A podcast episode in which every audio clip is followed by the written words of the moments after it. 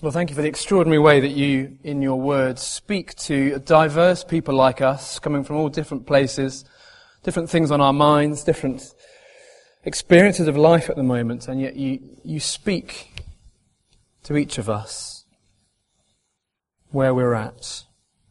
We pray that you might do that this morning. We pray that we might hear what you're saying. We pray that for us as individuals and us as a church together too. We pray these things in Jesus' name.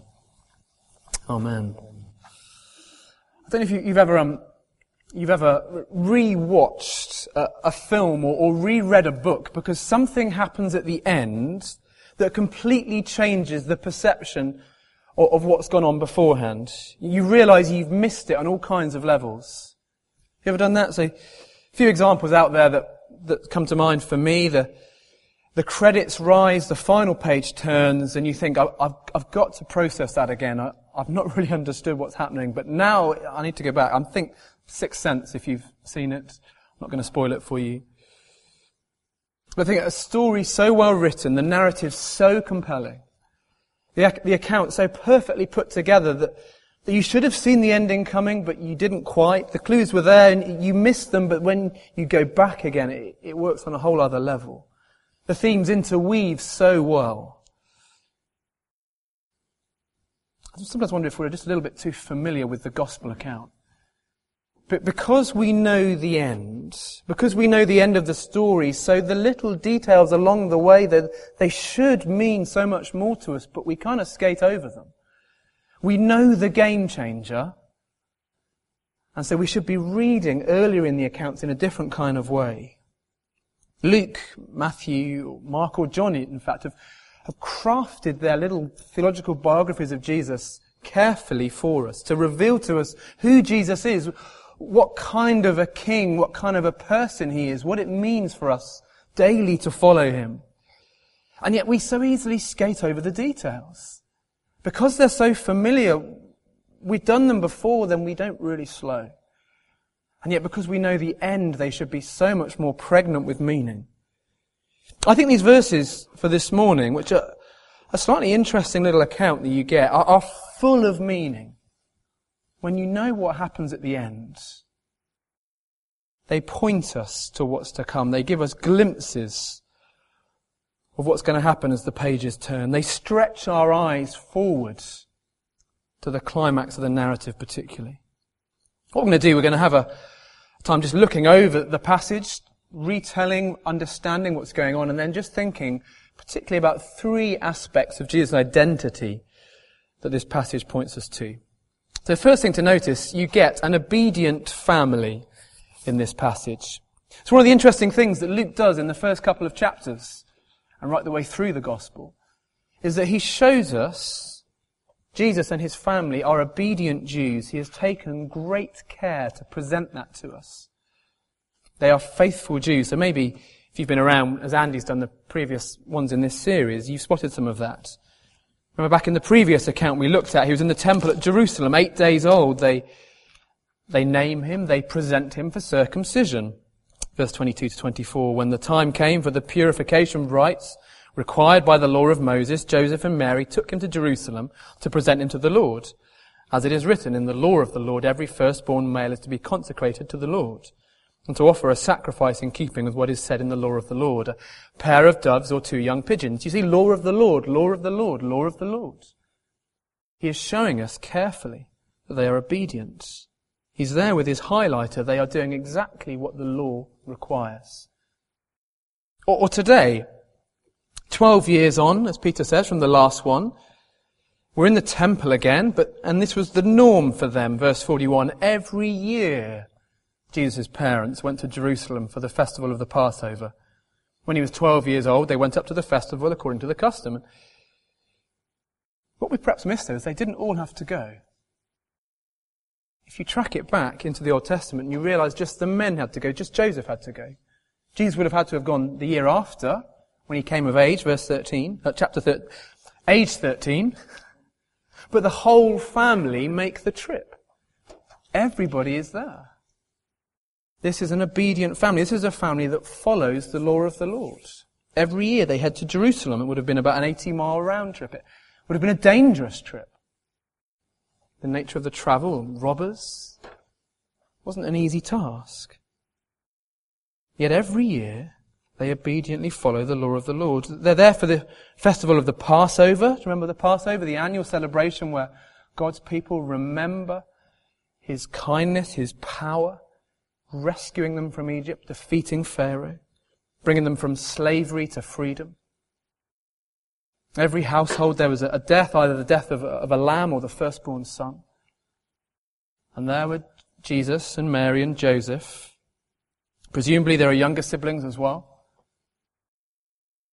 At the temple, remembering this Passover rescue. But do you see what happens? Do you see what rests upon their faithfulness? Do you see why it matters that they are obedient? I take it because the one who came to fulfill the law must have absolute obedience.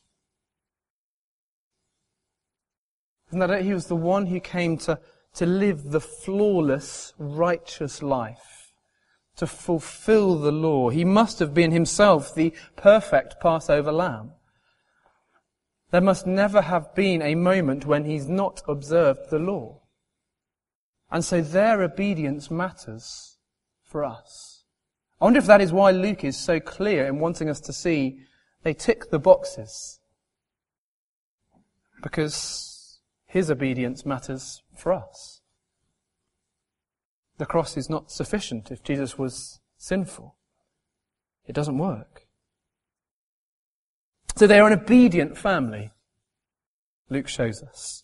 But secondly, they're a divided family as well. We read again, it's every parent's nightmare. After the festival was over, while his parents were returning home, the boy Jesus stayed behind in Jerusalem but they were unaware of it. Thinking he was in their company, they travelled on for a day, then they began looking for him among their relatives and friends, and when they did not find him, they went back to Jerusalem to look for him. After three days, they found him in the temple courts, sitting among the teachers, listening to them and asking them questions. Everyone who heard him was amazed at his understanding and his answers. When his parents saw him, they were astonished. His mother said to him, Son, why have you treated us like this? Your father and I have been anxiously searching for you.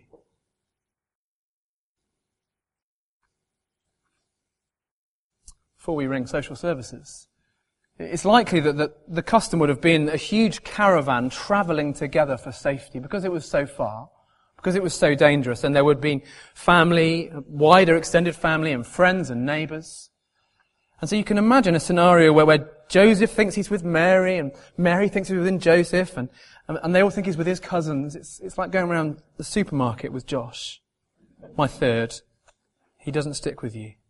And yet the first night, verse 44, it's time for hot chocolate. And where's he gone?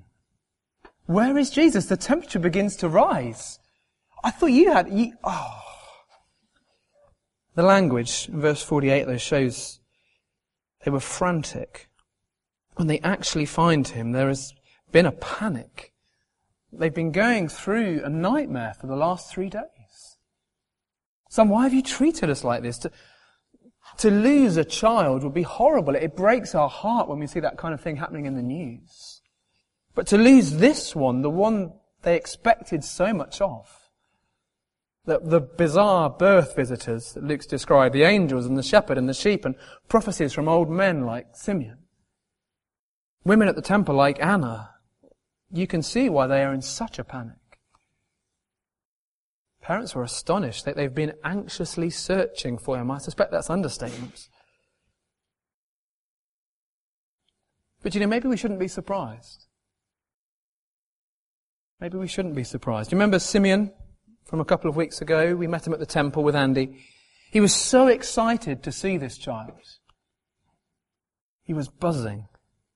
And yet his parting words to Mary put a bit of a, a dampener on things. Verse 34, then Simeon blessed them and said to Mary, his mother, this child is destined to cause the falling and rising of many in Israel and to be a sign that will be spoken against, so that the thoughts of many hearts will be revealed and a sword will pierce your own soul too. He's going to be amazing. He is the one we've been waiting for. But he's going to bring division. Mary, he's going to bring personal pain for you. Like a sword piercing her own soul. I, wonder if we're meant to have those words ringing in our ears as we see him as a 12 year old and we begin to sense something of the pain that they're going to go through. Maybe just the first glimpses of Simeon's prophecy coming to fruition. But then look at how Jesus responds when they find him. In Luke, these are the very first words that come from his mouth. This is the first thing he says in Luke. First time he speaks. We're meant to listen well, and he says to them, Why were you searching for me?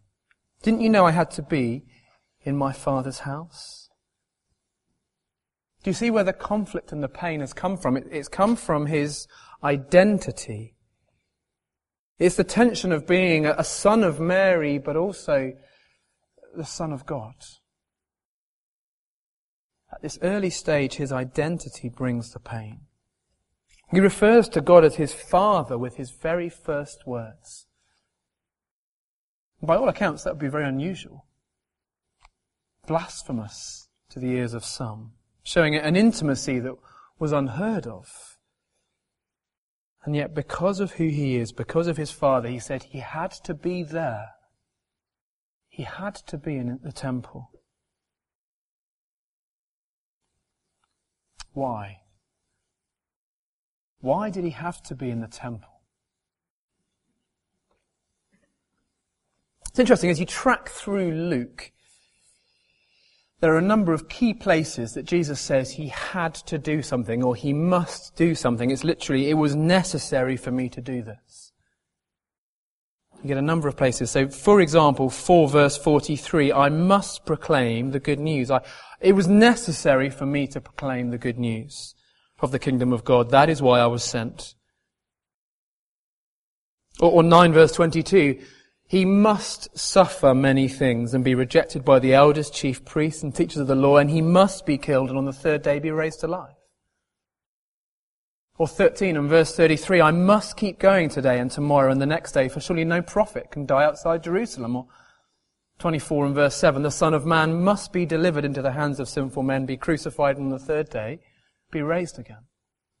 So right through Luke, we get this drumbeat of, it is necessary, this must happen, I have to do this and he has to be in the temple. These things define his mission. They define why he's come. And when we look carefully at these verses, we see already there he must do something. But why the temple? Why must he be there? Well, the temple was the place of God's presence. It was the place where you would go to meet with God. And it was the place of learning. It was where teaching about God happened. So so, in a sense, where else would Jesus be? The temple was, in one sense, very much where he belonged. With his father, learning from his father.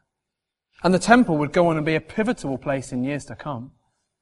As the narrative unfolds, as the pages turn, the temple is vital. It was his commitment to who he was and what he must do that brings the pain and the conflict, even at the early stages. I wonder if there's something of a reminder for us on the way past of the fact that Jesus brings division. Of course, he brings unity. We've just celebrated that around the Lord's Supper. He brings a broken, alienated, divided humanity together through the cross. He, he makes a new family of God's people. But as well as bringing unity, he always brings division. I don't know if you've experienced something of that over Christmas with your family. The awkward conversations, the fact that you're here now and the rest of your family are at home. Jesus always divides. The Christmas edition of Time magazine this year, they're looking again at the evidence of Jesus. It's not great. Um, the conclusion, they bizarrely finish the article with this. They say it doesn't matter who Jesus of Nazareth was or what he was. What's most important is the lessons he taught. You see, people are often very happy to uh, admire, to accept aspects of Jesus. They love ethical teaching. They love what he says. Who could disagree with loving your neighbour or turning the other cheek? They like his example. They enjoy him at Christmas. It's nice to sing about him when he's a baby. But start to press them on the evidence, on the historical nature of Jesus' life death and resurrection and ascension. And he still brings controversy. And thank you, we're just going to focus on, on his ethical teaching because we can all agree on that. He still brings division. We're no better than him. He will bring division to us in our lives as well as we live and speak for him, as we must take up our cross and deny ourselves and follow him.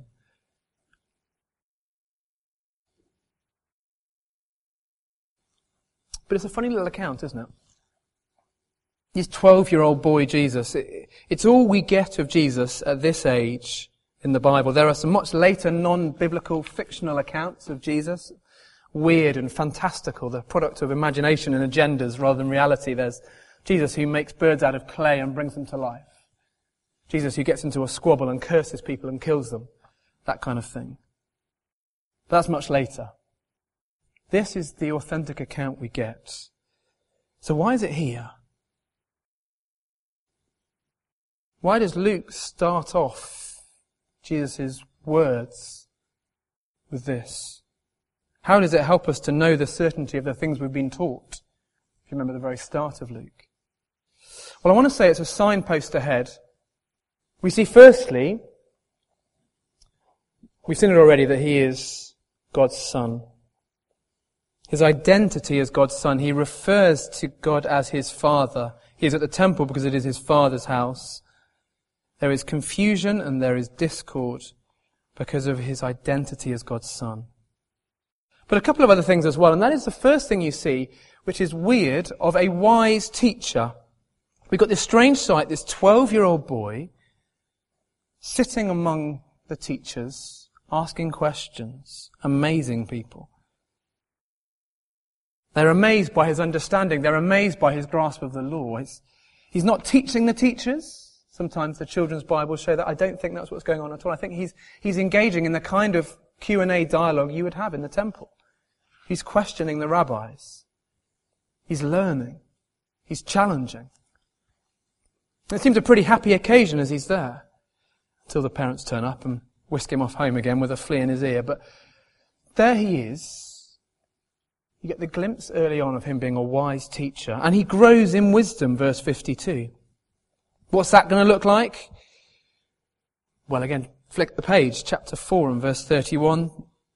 He went down to Capernaum, a town in Galilee, and on the Sabbath began to teach the people. They were amazed at his teaching because he had authority.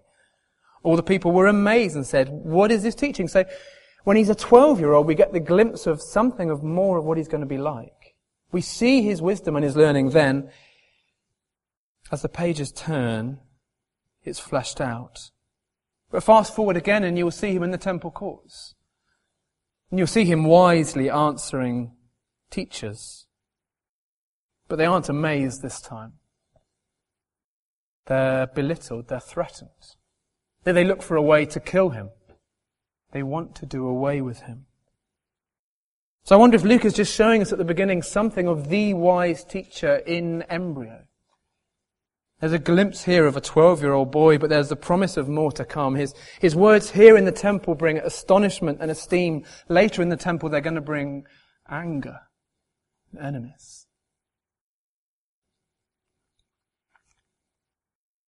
He's a wise teacher, but he's God's king as well. Where's that? Well, one of the people in the background in Luke 1 and Luke 2, as he writes, is the prophet Samuel. You get a number of allusions, I think, through the verses, just a couple of them here. The first is in Mary's song.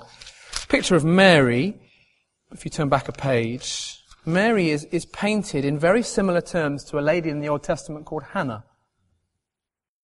Hannah was the mother of Samuel.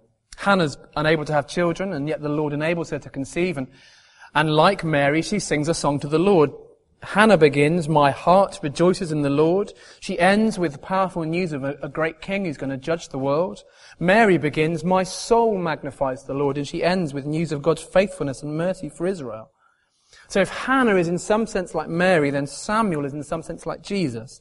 I think that's reinforced in verse 52, the end of chapter 2. Jesus grows in wisdom, stature, and in favor with God and man. Samuel, and it says 1 Sam 2.26, and the boy continued to grow in stature and in favor with the Lord and with men. So I, I wonder if Luke is trying to paint these parallels for us. You've got Mary and Hannah, and therefore you've got Samuel and Jesus. Why are we meant to join the dots? What's Luke doing? Speaking in those terms, using that kind of language. Well, I wonder if it is a starting and a finishing of God's kings. Because Samuel is the prophet who begins the monarchy. Jesus is the king who ends the monarchy. Jesus is the one who, who comes to rule his people perfectly. Jesus is the one who will come and judge the nations, as Hannah sang in her song. So do you see in 12 little verses, 11 little verses, you get so much there. It's so pregnant. And when we get to the end and we look back, we see something of what Luke is doing, weaving together his narrative. And then we have Mary as she finishes. She treasures all these things in her heart. I take it there's something of a model there for us as well. Something for us as we don't just zip over the verses as we normally would. Maybe things that point us forward, maybe that encourage us to keep reading, to slow down, to chew. If you're someone here this morning and you're unsure as to who Jesus is, I'd love to give you a nudge to take time with Mary to ponder, to treasure, to consider the identity of Jesus. There are different ways you might do that. If you've been brought by a Christian, then chat to them. That's the best thing you can do. Ask them why they're convinced of who Jesus is. If you're local and around, we have something on from the 19th of January called Christianity Explored, a chance to look at Jesus in Mark's gospel and to bring your questions, to eat good food. And if you've not got a Bible, as we always say, please take that with you. If you don't own a Bible and you read it, we'd love you to have one because we think in there you find Jesus. They are words about Him. What's interesting as the pages turn is it seems the last glimpse that we get of Mary in the Bible comes in the second half of Luke in a book called Acts. And Mary there is praying. She's praying as one who trusts Jesus. Just on the cusp of the most monumental church growth ever seen as God pours out his Holy Spirit. But here is Mary. Maybe the years of treasuring or pondering or chewing, watching her son has led her to believe in him, led her to trust him as her Lord. Let's pray.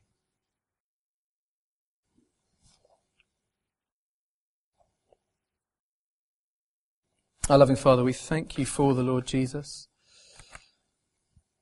Thank you what we've seen of him, this early stage in his life, the signposts that point us forward.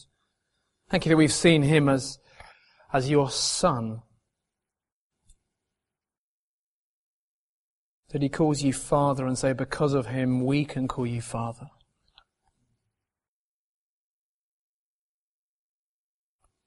Thank you that we've seen him as the wise teacher. And we can read his words. We can see true wisdom from you.